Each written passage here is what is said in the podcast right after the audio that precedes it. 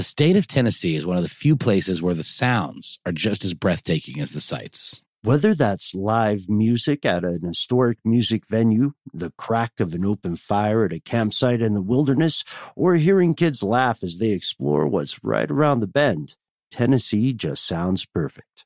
Start planning your trip at tnvacation.com. Tennessee sounds perfect. Happy Pride from Tomboy X. We just dropped our Pride 24 collection. Queer founded, queer run, and creating size and gender inclusive underwear, swimwear, and loungewear for all bodies so you feel comfortable in your own skin. Visit tomboyx.com to shop. Tired of not being able to get a hold of anyone when you have questions about your credit card? With 24 7 US based live customer service from Discover, everyone has the option to talk to a real person anytime, day or night. Yes, you heard that right. You can talk to a human on the Discover customer service team anytime. So the next time you have a question about your credit card, call 1 800 Discover to get the service you deserve. Limitations apply. See terms at discover.com slash credit card. Ridiculous History is a production of iHeartRadio.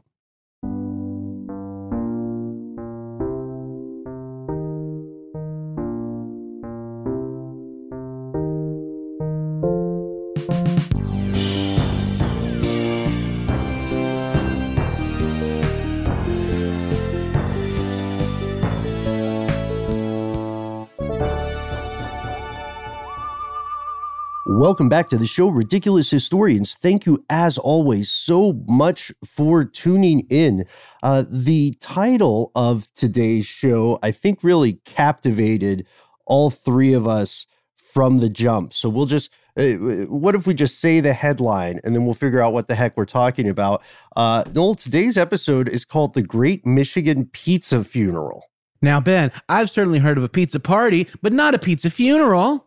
yeah, yeah, same, man, same. Uh, super producer Casey Pegram, off mic, and we are going to put the spotlight on you for this one, Casey, uh, said two, what'd you say, Casey? Two great tastes that go great together pizzas and funerals. Yeah, love it. Casey's got that Monday morning energy. Yeah, in case I mean, it's something that I think we all thought when we saw this headline.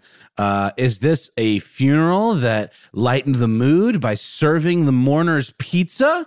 You know, there's so many questions when you see this topic, but it turns out that's not the case at all, and it really is, as I said to you off mic, uh, pretty much exactly what it sounds like. Yep, that's correct. Uh, this this story has has a lot to unpack, so let's start with food contamination. At some point, uh, statistically speaking, most everybody has run into some food that's gone off or that's turned or maybe even has become contaminated with something dangerous like salmonella in kale or listeria in ice cream. This is not a laughing matter, uh, but it does get us to a very weird situation in the 1970s. Uh, this concern over contaminated food is what led to the Great Michigan Pizza Funeral.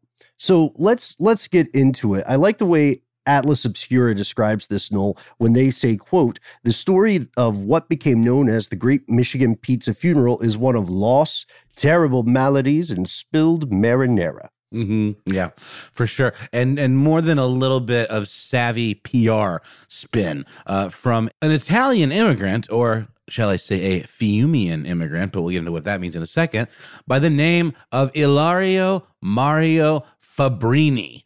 Um, Ilario, we'll call him Mario, that's what his friends called him. We're all friends here. Uh, fled fascist Italy for the United States to start a new life for himself.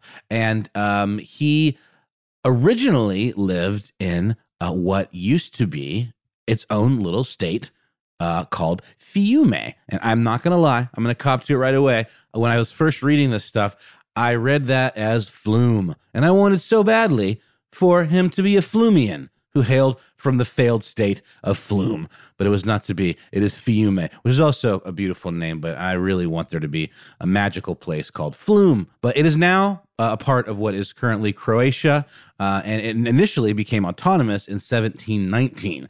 Uh, but it was, you know, kind of under the whims and wiles of different emperors and kings, and kind of got kicked around. It lost and regained freedom multiple times over the course of the 18th and 19th centuries. Yeah, yeah. And for anybody who's saying, I also want flume to be a word, shout out to the Australian musician, DJ, and record producer, Harley Edwards Streten, also known as Flume. I don't know how you handle the A or the E in the pronunciation at the end there. I'm not sure either, but I think it's also spelled the same as that cool water ride uh, at Six Flags called the Log Flume. Ah, yeah, yeah, throwback there. So the story of Fiume uh, is a story of uh, ups and downs. It's a roller coaster for a Six Flags reference. By 1868, this was part of the Kingdom of Hungary. Asterisk, caveat, technically, because on the ground, and this happens in so many places around the world, on the ground, this is a place where the population is composed of Germans, Hungarians, and Italians, and they all speak this local dialect that's sort of a, um, a mashup, a potpourri of all the members' native languages. After World War I in 1920, Fiume is declared an official free state primarily because the kingmakers and the militaries and the politicians thought it would be a good idea to have a buffer between Italy and what was uh, fast becoming the kingdom of Yugoslavia. So, what did Fiume do when it became sovereign? It doubled down on becoming a melting pot. And according to Tom Topol, nationality was defined mostly by the language a given person spoke. This is where Mario comes in. Uh, as as we said earlier, he came to Michigan from Fiume after World War II. He had grown up under the fascist regime. When he was six years old, he was indoctrinated, forced to wear, you know, the infamous black shirt. Uh, and he traveled. This is a tragic story. He traveled to Michigan with his grandfather because his father was uh, killed in World War II. Yes. So, as you say, he joined the U.S. Army. Uh, he was stationed in San Diego, uh, and he really liked it there. He he ultimately thought that he would maybe one day retire there. Uh, he served in the Korean War, and then after the Korean War, he and his wife Olga uh, moved to Detroit. Where they started a pizza business called Fabbrini Pizza. And they adapted a pizza recipe from their, you know, home country and tried to kind of Americanize it a little bit. Uh, they described it as the pizza from my country no one here would eat. Kind of reminds me of like Americanized Chinese food a little bit. Um, but the thing that he did that was very innovative and that we totally take for granted now is he would deliver the pies to customers. And not a whole lot of other businesses were doing that. And in fact, he would go on to say that people actually got annoyed at him, other pizzeria proprietors, because he kind of had cornered the market on delivery. And once one person starts doing it, then everyone's kind of expecting it because it really is obviously super convenient. And there really is no better food for delivery than the pizza. Uh, and he was a huge success right out of the gate, right? Yeah, that's right. He was he was pretty successful and he was smart uh, to adapt his recipe for American palates. Uh, I love that he I love that he said no one would like the actual pizza they make in his hometown. Uh, I also love that his name and his nickname rhyme, so I'm going to call him Alario Mario because I like the cadence Ilario of Mario. it. Alario Mario. Me too. Uh, he is Ben, I, I Ben, really quickly, I think you and I would be uh, fascinated to know what the real recipe for the pizza was that he thought no one in America could stomach. I'm pretty sure you and I would would be into it. Yeah, I was looking it up actually earlier this week. I was trying to to fig, to drill down into the specifics of Croatian pizza in this part of the world. Uh, but the the article where he says that stuff about the original pizza and adapting it comes from Detroit Free Press. And in Mm. that article on March 6th, 1973, he doesn't disclose the original recipe, just for everybody wondering. Let us know if you are from Fiume and you know the secret of Fiume pizza. But back to Ilario Mario. You're right, Noel. He is quite successful. He is still in the Army Reserves. And so when the Berlin Wall is going up, this rumor is going around town and going around the military circles of the US that the Army Reserves will be called into service and shipped off to Germany. So he preemptively sells Fabbrini pizza and he doesn't end up going back to Europe. He does end up eventually moving to a town called Alpena, and that's where he restarts his pizza business. Yep, and I gotta wonder if uh, what he was. I'm sorry, I'm, I'm, hung up on this a little bit. Uh, it is it is not out there, so we can only really conjecture. But um, remember on stuff that I want you to know, we had a pretty deep discussion with our super producer Alexis about what Detroit pizza is, and her being a native Detroiter uh, was not super aware that it had its own kind of reputation, right? And it is kind of a rectangular deep dish pizza that is it's got this beautiful cheese kind of what do you call it? The crown or whatever around the side, the little raised up little cheese crispies. Uh, and it's actually topped with Wisconsin cheddar cheese. It's kind Ooh. of interesting, um, but not clear as to whether uh, Fabbrini was one of the pioneers of that. All we know about Detroit style pizza is that it was created by another Italian man by the name of Gus Guerrera. I have a guess about what Ilario Mario may have been talking about when he was saying that people in the US wouldn't enjoy his home style pizza. Crow, this might not be correct. This is my speculation, folks, but ridiculous historians. Apparently, Croatian pizza has one huge distinction. The tomato sauce goes on the side. It doesn't go on the actual pizza you get the pizza baked in with the ingredients, and then you get like, you know, a little ramekin of tomato sauce. For dipping? Yeah, for dipping, I would imagine. And who doesn't love a good dip? A good dipping sauce. I love a good dip, but give it just give me some cheesy. It's called cheesy bread. That's not pizza, right? So maybe maybe that was what he was uh, confronting. Uh, after he starts his second business, as he recalls, he says, When it wasn't too busy, I started making pizza and I bought a freezer and started freezing them, and people started buying them from me. So, in addition to being a pizza restaurant, now he's kind of a pizza grocer. You know what I mean? He's selling frozen pizza to go. And we have some statements from his family members, including his son, who uh, told us how this whole process worked. That's right. And I love that his son's name is Hillary. I've never heard Hillary as a male name before, but I quite like it. Uh, yeah. And he would, he, commented in, in, this article that his father would run around all over town supplying bars in the areas with these frozen pizzas along with a little pizza cooker brilliant. So he could, so the bar proprietors could, you know, supply their drunken customers with that good late night, you know, drunky snacky food right there in the bar. Uh, and it was the, you know, one stop shop. So Ilario Mario, Mario to his friends, that's what they started calling him there in Alpena. Soon was was churning these pizzas out, just you know, dozens of them. It was a small operation, but he was getting some notoriety, so much so that the Heinz Corporation approached him to, to with an offer that he couldn't refuse. One he couldn't refuse because it was a really good offer. They didn't threaten his family or Hillary or so on. This episode of Ridiculous History is brought to you by Snagajob. Snagajob is where America goes to hire with the deepest talent pool in hourly hiring. With access to over 6 million active hourly workers, Snagajob is the all-in-one solution for hiring high-quality employees who can cover all your needs on demand, temp to hire, part-time, or full-time. You name the position warehouse worker, retail associate, grocery store clerk, fitness trainer, baker, stylist, bellhop, podcast producer. Yeah, Snagajob's got a worker for that. With their easy to use platform, you're able to seamlessly post and fill available positions quickly with a dedicated customer support team to provide all the help you need along the way. Kind of nice knowing you have a talent pool like that in your own backyard, right? Snagajob is the partner you need to keep your business running smoothly. Visit snagajob.com or text snag to 242424 to talk to an expert. Snagajob.com, where America goes to hire. This episode of Ridiculous History is brought to you by Mint Mobile. You know, Ben, I got to say, one of the best parts about spring cleaning is that post clean clarity you get where you're like, man, how have I been living like this? What's wrong with me?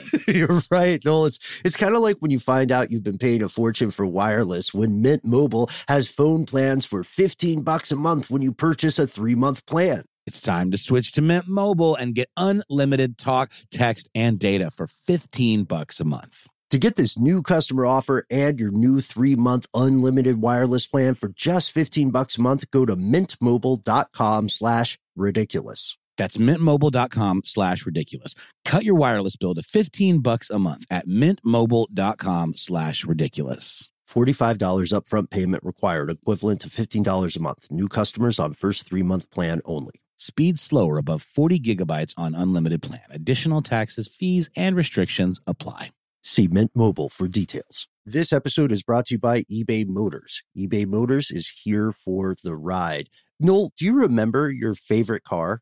Well, yeah, um, it was a uh, an Eddie Bauer edition Ford Explorer. Oh, that's And cool. I, yeah. I, I just remember it was my dad's. I, I was a hand me down car kind of kid. Dad would buy a new car, I'd get that car, and I just remember feeling so awesome being up above everybody, like I was in Mm. Mad Max or something. I had a lot of uh, land yachts that I loved. I had Pontiac yeah. Bonnevilles. right? Oh, I never had an El Camino. My dad had one, and that was a that was a real interesting use of our collective time, keeping that thing running. But I think these cars all kind of speak to us because they were such a fundamental part of our lives. Do you remember when I had that Monte Carlo? That's what I meant. I meant I said El Camino and I meant Monte Carlo. I miss it so. Uh, the Monte Carlo was tough. I had a series of Monte Carlos, and the last one, God bless it, I just I I had to learn a lot about car maintenance just to keep that guy running. But it, Totally. it still was like a a perfect fit. It's almost like finding your true love. Uh, you know, like when you recently got a car a few years back now. Oh man, and funny you should say that. That particular perfect fit was the Honda Fit, which I love dearly. But Ben, it's getting a little long in the tooth, and while it's been incredibly reliable up to now, it's getting to that age where I might have to start looking for some parts here and there to keep it running. Mhm. And that's where eBay Motors comes in. With over 122 million parts, you can make sure your number one ride or die stays running smoothly. Brake kits, LED headlights, roof racks, bumpers, whatever your baby needs, eBay Motors has it. And with eBay Guaranteed Fit, it's guaranteed to fit your ride the first time, every time, or your money back. Plus, at these prices, you're burning rubber, not cash. So keep your ride or die alive at ebaymotors.com. Eligible items only. Exclusions apply. This is so neat. They said, hey, why don't we go big with this? Why don't we scale it up? Let's manufacture frozen pizza for distribution across the entire state of Michigan and Ohio. According to Ilario Mario, this factory could produce as many as 9,000 pizzas a day. So the factory starts production in 1966. Ilario Mario is making is slinging these pies left and right. He's distributing pizza for years. He's got a- an assembly line. I never thought of it, but I guess that is a job. People can work in pizza factories. So there were people whose entire job was to take toppings and apply them to pizzas on this assembly line. And then in 1972, a year before the pizza funeral, the USDA approaches Ilario Mario and they say, Hey, we need to talk about those canned mushrooms you're using on Fabbrini pizza. Uh, first of all, canned mushrooms, ew. Um, but I get it. You know, he's he's got to keep costs down. But he's not a fan of canned mushrooms in any form. Uh, but yeah, they need to have a word with him about the canned mushrooms because in January of 1973, employees at the United Canning Company in Ohio were doing some quality check on their inventory that was about to be shipped when they noticed that some of the cans of mushrooms that they were inspecting had swollen up. That's not a good thing. Swollen cans indicates spoilage. So they had to run some tests, and it turned out that some of these cans contained Clostridium botulinum, which is the bacterium that causes botulism, which is no joke. Yeah, that's correct. Uh, we're talking about uh, effects on the body, ranging from muscle weakness to low blood pressure to, unfortunately, in some occasions, death. So, botulism can be fatal.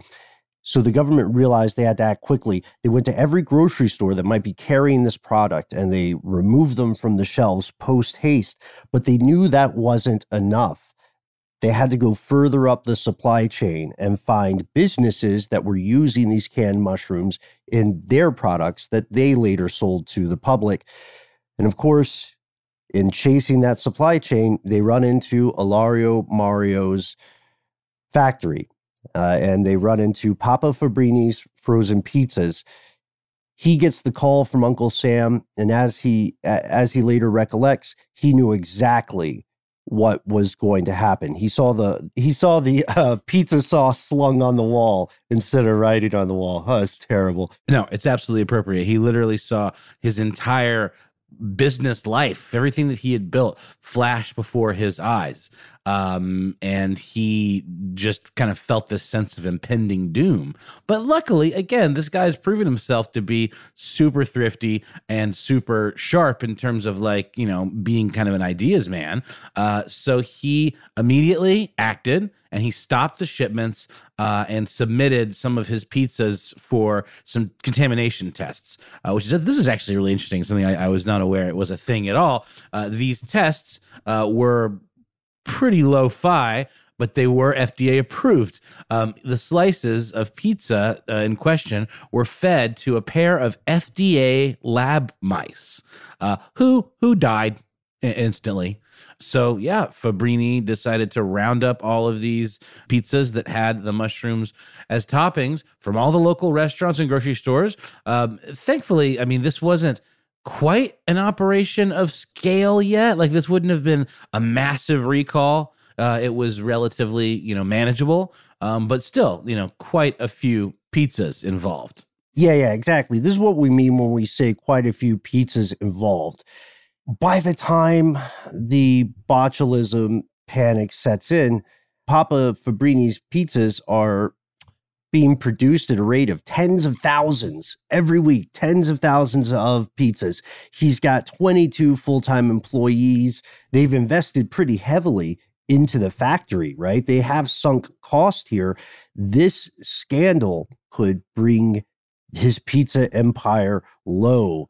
And this leads to the day, March 5th, 1973, where he handles this uh, this dilemma with a Bernays level of PR acumen.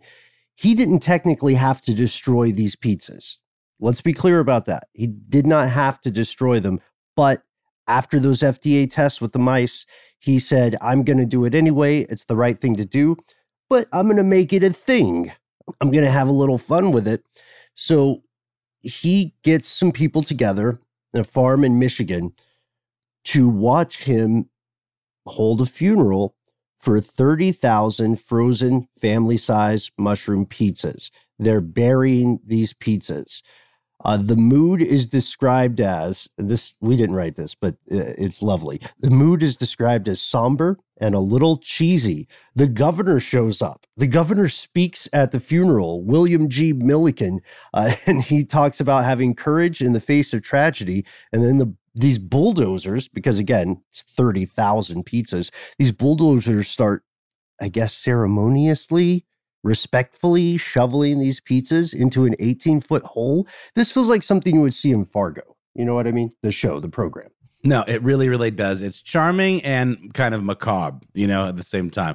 And again, 30,000 pizzas is nothing to sneeze at. But it, you know, if this had been a much, much, much larger, like global operation, this could have been, you know, millions of pizzas.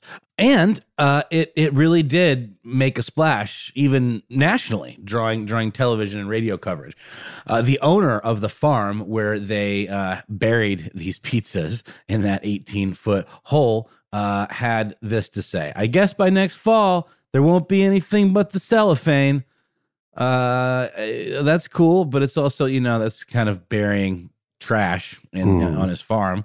Uh, maybe he, he, didn't think of it that way, but yeah, they they they they used a pickup trucks. I'm, I'm assuming they had to have been like garbage type trucks if they're sliding pizzas out of the trucks into the grave. Had to have like a ceremonial tilting of the truck beds or whatever. But maybe they just pushed them out manually or or used some of those those what do they call those peels? Those pizza things you stick in the oh ovens. I yeah, believe yeah. that's what they're called. That's what they're called. Yeah, they're called. I only know this Ben because I may have told you I was once a uh, I was once not a bad uh, pizza maker.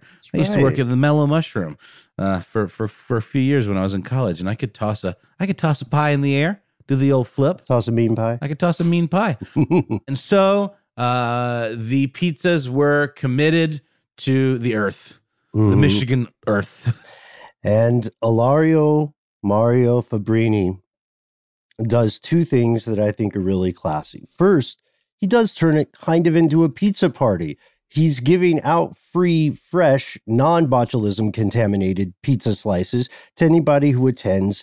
And then at the very end, when these 30,000 mushroom pies are buried, Ilario Mario Fabbrini gently lays a two colored flower garland on the grave red flowers for the sauce, white flowers for cheese. And there was a, a, a whole posse of important people at this funeral, which is so weird because you imagine they would be busy, right? The governor of Michigan probably has other stuff to do. Chamber of Commerce members are there, presidents of banking are there. And uh, Fabbrini said, it sort of makes you goose pimples about America, which means, I guess it means it gave him chills. And then the governor said, Ilario Mario Fabbrini is an example for all of us. Uh, and then the, the least classy people in this story are the people who tried to fake botulism poisoning for money. At least, uh, according to uh, UPI, at least 17 people tried to say Fabbrini's pizza, Papa Fabbrini's pizza had given them botulism, but uh, nobody, nobody believed them, mainly because they were lying, and he had a lot of support from the community. You know, I mean, he seemed like a stand-up guy. A and B. Ben, this wreath situation. I mean, it it gives me kind of the feels. This is a Mhm. man who truly loved pizza. yes, it's beautiful. And there's another reason that these uh, these these people were not to be believed, isn't there, Ben? Yeah, they were making it up. That's the thing. Uh, and how do we know we, they were making it up? Here's the issue. It turns out Fabbrini's pizzas were not, in fact, contaminated with botulism at all. Like at all? Yeah. False alarm. Oops. Despite these claims from these garbage people that they they'd become ill, trying to bilk this man out of some settlement money, I imagine, perhaps a lifetime supply of free frozen pizzas. Um, yeah, he he did all of this stuff uh, and and and copped to this thing that wasn't even real. Uh, in the two weeks between that recall and the funeral itself, uh, the pizzas were vindicated. Turns out the mushrooms in the supply chain that that Fabbrini had been part of didn't have botulism at all. And those dead mice, remember those guys? They apparently had, had died for some other reason, not botulism at all. Again, you'd think that, that, that goes to show what an imprecise test that was. Uh, some other rodent illness took them. Seems very coincidental that it took both of them. Mhm. Um, they and Madame Fabbrini, in very good spirits, told the Associated Press, "I think it was indigestion. Maybe they didn't like my pizza." I love this guy. I love Oh my guy. God, what a sweetie! Yeah. So he he's still having a tough time. Of course, there's always going to be the fear of bankruptcy when something goes this far sideways. And we have to understand that the we're we're at a wonderful time to be pizza customers. Uh, it's much better now for pizza fans in the US than it was in the 1970s. Back in the 1970s, there was a, a pretty small market for this kind of pizza. Ilario Mario Fabbrini, God, that name is so fun to say. Ilario Mario Fabbrini says this. He said, In those days, you have to understand the space in the grocery store was not more than five or six feet for frozen pizza. Today, you have hundreds of miles of pizza in the grocery store. In the old days, to get space, you had to fight for it. And I'm, I'm just, I just picture him putting up his hands like, like a prize fighter when he, when he talks about this.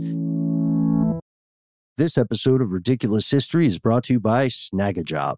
Snagajob is where America goes to hire with the deepest talent pool in hourly hiring. With access to over 6 million active hourly workers, Snagajob is the all in one solution for hiring high quality employees who can cover all your needs on demand, temp to hire, part time, or full time. You name the position warehouse worker, retail associate, grocery store clerk, fitness trainer, baker, stylist, bellhop, podcast producer. Yeah, Snagajob's got a worker for that. With their easy to use platform, you're able to seamlessly post and fill available positions quickly with a dedicated customer support team to provide all the help you need along the way. Kind of nice knowing you have a talent pool like that in your own backyard, right? Snagajob is the partner you need to keep your business running smoothly. Visit snagajob.com or text snag to 242424 to talk to an expert. Snagajob.com, where America goes to hire. This episode is brought to you by eBay Motors. eBay Motors is here for the ride. Noel, do you remember your favorite car? Well, yeah, um, it was a uh, an Eddie Bauer edition Ford Explorer. Oh, that's And cool. I, yeah. I, I just remember it was my dad's. I, I was a hand me down car kind of kid. Dad would buy a new car, I'd get that car, and I just remember feeling so awesome being up above everybody, like I was in Mm. Mad Max or something. You know, I had a lot of uh, land yachts that I loved. I had Pontiac yeah. El Camino, Bonnevilles. right? Oh, I never had an El Camino. My dad had one, and that was a that was a real interesting use of our collective time, keeping that thing running.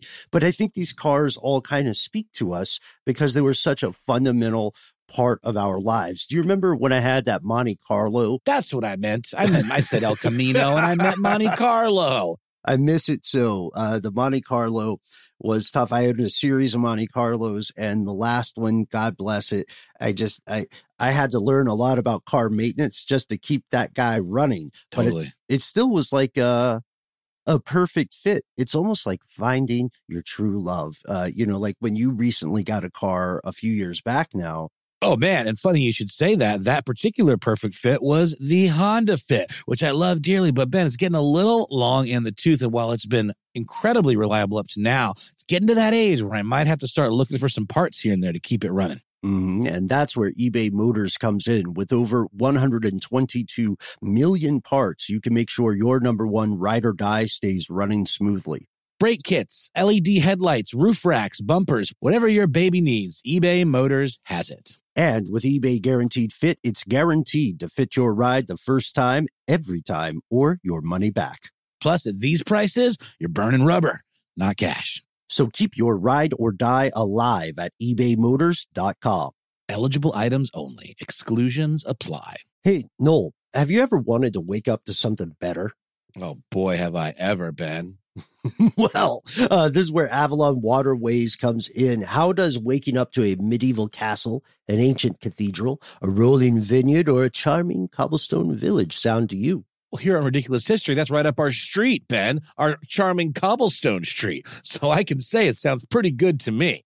You're absolutely right, Noel. Avalon Waterways has redefined cruising in so many different ways. They've got the uh, widest opening windows. They've got beds that face the passing scenery. So wherever you go, you have a front row seat to the views of the world. And not only do you wake up in the best staterooms in the entirety of the business, but you're waking up in a new port every day, right in the heart of these amazing historic cities. Ah, Ben, sign me up. Open your eyes to a better view and a different kind of cruising, one with smaller ships, bigger experiences, fewer people, and more of everything.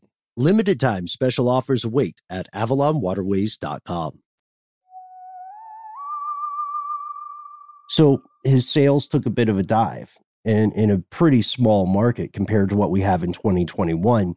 Uh, he had a, about a $30,000 cost just in terms of materials for the pizza he had to bury. And then he lost more money trying to bring new flavors to the grocery aisle and to the stores to replace mushroom pizza, which obviously people weren't super into. Um, and it was it was tough because you know after the pizza was pulled from the store shelves there were a bunch of other pizza makers waiting in the wings to move into that little five or six foot spot in the grocery store so he was having a tough time he had to lay people off too He's to have to lay people off. And, you know, it just goes to show I don't know. Remember when Chipotle had that botulism scare? Isn't that what Oh, it yeah. was? yeah i believe List, no, it was listeria, maybe. Listeria. But it was in the it was in the lettuce, and again, it wasn't because like they were you know unclean or, or were like you know ha- had some kind of health code violations. It was just a, a tainted batch, you know. And and and it's it's sometimes those things get through, and they weathered it pretty well. But that's also a much much larger operation. Um, this was not that. The uh, Papa Fabbrini's frozen pizza, Chipotle was not. And uh, it, Fabbrini said that when the pizza was pulled from the store shelves in the first place, those competitors swarmed in like like locusts, and they just ate his lunch, literally his pizza lunch. And Fabbrini had to call in his children to work in the factory um, because he had to lay off those people. Uh, but that just it wasn't enough to keep the operation going, and things just kind of went downhill from there. Um, one woman, he said, sent him five dollars to help out because again, he was more than just like a figurehead, you know, so some sort of Chef Boyardee figure. Like he, he was a, a human being. People knew him in the community, and uh, people wanted to help him out. They didn't want to see his business fail, but it it basically did. Yep. Oh, and uh, quick clarification there: Chipotle. Uh, if just in case the Chipotle legal team is tuned in to today's episode on the pizza funeral, it was an E. coli outbreak. I think. That's the one. That's, That's the one. the one. Yep, yep, yep. Okay. But I believe it was from tainted lettuce, though, if I'm not mistaken. I think that's correct. Yeah. Yeah. And this is no ding on Chipotle because you find yourself as a food manufacturer having to source so many things, just like Ilario Mario Fabbrini, which the more I say it, it might be my favorite name we've ever talked about on the show. he gets, he, here's the thing there's one other twist. A few days before the pizza funeral, Fabbrini sues the creator of those canned mushrooms for a million dollars. And he wins this lawsuit, but the money wasn't enough to keep the factory going because, uh, according to Fabbrini, he says, We didn't get a million dollars. We got 250 grand. The lawyer took a third of that. So we had a hundred grand worth of bills just to keep the company going for five or six years. 1980s, early 1980s, they sell off Papa Fabbrini's pizza. And he says he walks away from this crazy adventure with about five grand. And the new company and their new pizza recipe failed after the sell. There's a cool epilogue, though. There's a cool note here. After he sold Papa Fabbrini's, Ilario Mario Fabbrini finally made it to his happily ever after. Remember way back when he was in the military, he dreamed of Mhm. retiring to San Diego? He actually did it. How cool is that? That's very cool. San Diego is beautiful, and he deserved it. He really put the work in, and I'm so glad that he was at least able to spend his twilight years in comfort uh, in a place that he had always dreamed of. Yeah, yeah. And he still makes pizza at home as of 2017. Uh, he says his favorite toppings are anchovies, pepperoni, green peppers, and wait for it, mushrooms. Uh, he also he also talks a little bit of trash about pizza in Italy, which I thought was so interesting and unexpected because you would expect the opposite, right? Yeah, that's a. I, I'm gonna. I'm gonna. Okay, you know, different strokes, but uh, I, I would argue that nothing beats a, a true good old Sicilian slice. Yeah, yeah, it's absolutely true. Uh, Fabbrini says, in his opinion, most American the pizza most Americans eat is better than what he gets in Italy because uh, pizza originated per him in Italy from leftover dough when parents were making bread, and then it, it was flattened out and was used as a quick snack for children. And perhaps we give him the last word here. He says, if you go to Germany and you order from a menu, they don't put Italian pizza on there, they put American pizza. And he says, sure, it was started by Italians, but we make a better pizza today. These are fighting words, Ilario Mario. I'd be very careful. And we don't want big pie after us. So mm-hmm. we're just being very clear. This is what Ilario Mario Fabbrini said, not Ben Nolan Casey. Don't don't send big pizza after us. It is true. Uh, we are just reporting the facts uh, as as always. Uh, but to put a nice little coda on this, this wasn't the last pizza funeral that that ever would be. It turns out that that other type of potential thing that a pizza funeral could be actually is a thing uh, at a particular funeral home called Kraus Funeral Homes in uh, the neighboring state of Wisconsin. Um, and uh, Mark Kraus, who uh, is the president of the funeral home, decided that he wanted to have a little extra comfort to uh, the funeral uh, proceedings in the form of free pizza. Uh, he told USA Today people don't think about funerals until they really need them. So we asked ourselves, how do we get people to relax about the idea of thinking about this difficult topic ahead of time? The answer food. People are relaxed and open when they're surrounded by food, he said. You think about everything you do in life, it always centers around food. And that's what caused Kraus Funeral Homes, which have four locations in Wisconsin, to host what they called pizza and pre plan parties. So you're showing the benefits of why you would want to pre plan a funeral, which can be quite expensive. It makes sense to, to be prepared for that. Uh, and while you're doing that, while you're talking to the funeral directors and, and the rest of the staff at Kraus, you're all splitting a pizza together because Mhm. pizza does make everything better. I mean, It's that's true. that's true. Unequivocally true. Uh, and, and again, I'll always associate the idea of a pizza party with, uh, what was it called? Book It? Book it. Yeah, Yes. book it. It was a scholastic program. I think all three of us experienced when we were kids, where if you read a certain number of books at the end of the year, you got a pizza party. That was the thing you looked forward to all year. Oh was yeah, that man. pizza party. Uh, you know, and I, I, I'm honestly, I into the idea of a pizza funeral. Not let's just take it to the next level. Not just the pre-plan. I would be honored if at my funeral, uh, people served like a really nice spread of various, uh, maybe Sicilian pies. I am for normalizing eating snacks and many more situations. You know, I, I can't remember if I mentioned on this show, but one of my dreams has always been to uh, be at a politician's press conference. You know, for some reason, we have this thing in the US where whenever a politician is saying something important, there have to be like a dozen people standing behind them, not really doing anything. I want to be one of those guys. And like partway through the speech, I want to take like a bag of uh, a bag of potato chips, maybe a pizza now or an orange, and just like still nodding somberly, like snack on it while they're talking about whatever they're talking about. I'm not really mhm. eating. That's just an audio sound effect, folks. but, but but you're right. Pizza makes everything better. I am so impressed with Ilario Mario Fabbrini, and I uh, I gotta say, this is this is such an interesting story, you know, and it's one like as we approach lunchtime, it's one that I'm sure the three of us are thinking about constantly. Uh, Noel, I don't want to think about your funeral, nor yours, Casey, nor my own. But I do want to hear what about the weirdest pizza parties our fellow ridiculous historians have been to. Book It's still around, by the way. I shouted them out one time in a previous episode. They sent me a T-shirt. Did I tell you? I told you that, right? What? Yeah. I want a Book It T-shirt. Hit them up on Twitter. Tell them Ben sent you. Maybe I will. I need to mess with Twitter. That's how you get all the free stuff is tagging people on Twitter. Nobody responds on Instagram. You get no free stuff for Instagram. Uh, all right, Ben. All right. Challenge accepted, my friend. Uh, and this has been a fun episode. I mean, if you know, because nobody really died, right? Nobody died.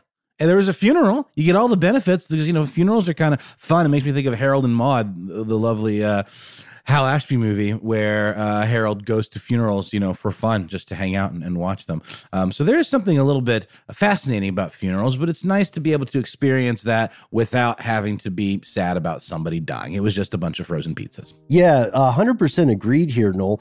Uh, thank you, as always, to our super producer, Casey Pegram, cooking that hot podcast pie week in, week out. That sounded better in my head. Also, thanks to Alex Williams, who composed our amazing soundtrack. Huge thanks to researcher extraordinaire Gabe Luzier, uh, Christopher Hasiotis, who will soon be joining us. I think I've been teasing that one for several weeks now. We need to make that happen. There has been talk. We just got to get the calendars to line up. Uh, also, of course, Jonathan Strickland, uh, aka the Quister. Uh, may we, may, may you never darken our Zoom again, sir. But I'm afraid that that's just not possible. Yeah, we'll wrap this up uh, just in case he's going to Zoom bomb us again. Uh, you you may have a pizza story of your own. We definitely want to hear it. And you're you know shaking your fist at the sky, saying, "How can I talk to these guys?" Well. Good news, folks. You can find us uh, all over the internet, not just as a show, but as individuals. That's right. You can find me on Instagram, where I am at How Now Noel Brown. And you can find me on Twitter where I am at Ben Bowlin, HSW. You can also see uh, some cooking misadventures on my Instagram at Ben Bowlin. Noel, what a ride! What a ride. Croatia. Tomato sauce on the side. I didn't know that's something you could do with pizza and have it still be considered pizza, you know? Uh, again, I, I, sort of call shenanigans on that. It is, is, in my humble opinion, cheesy bread. We've got to go find out for ourselves. It's true. We'll see you next time, folks.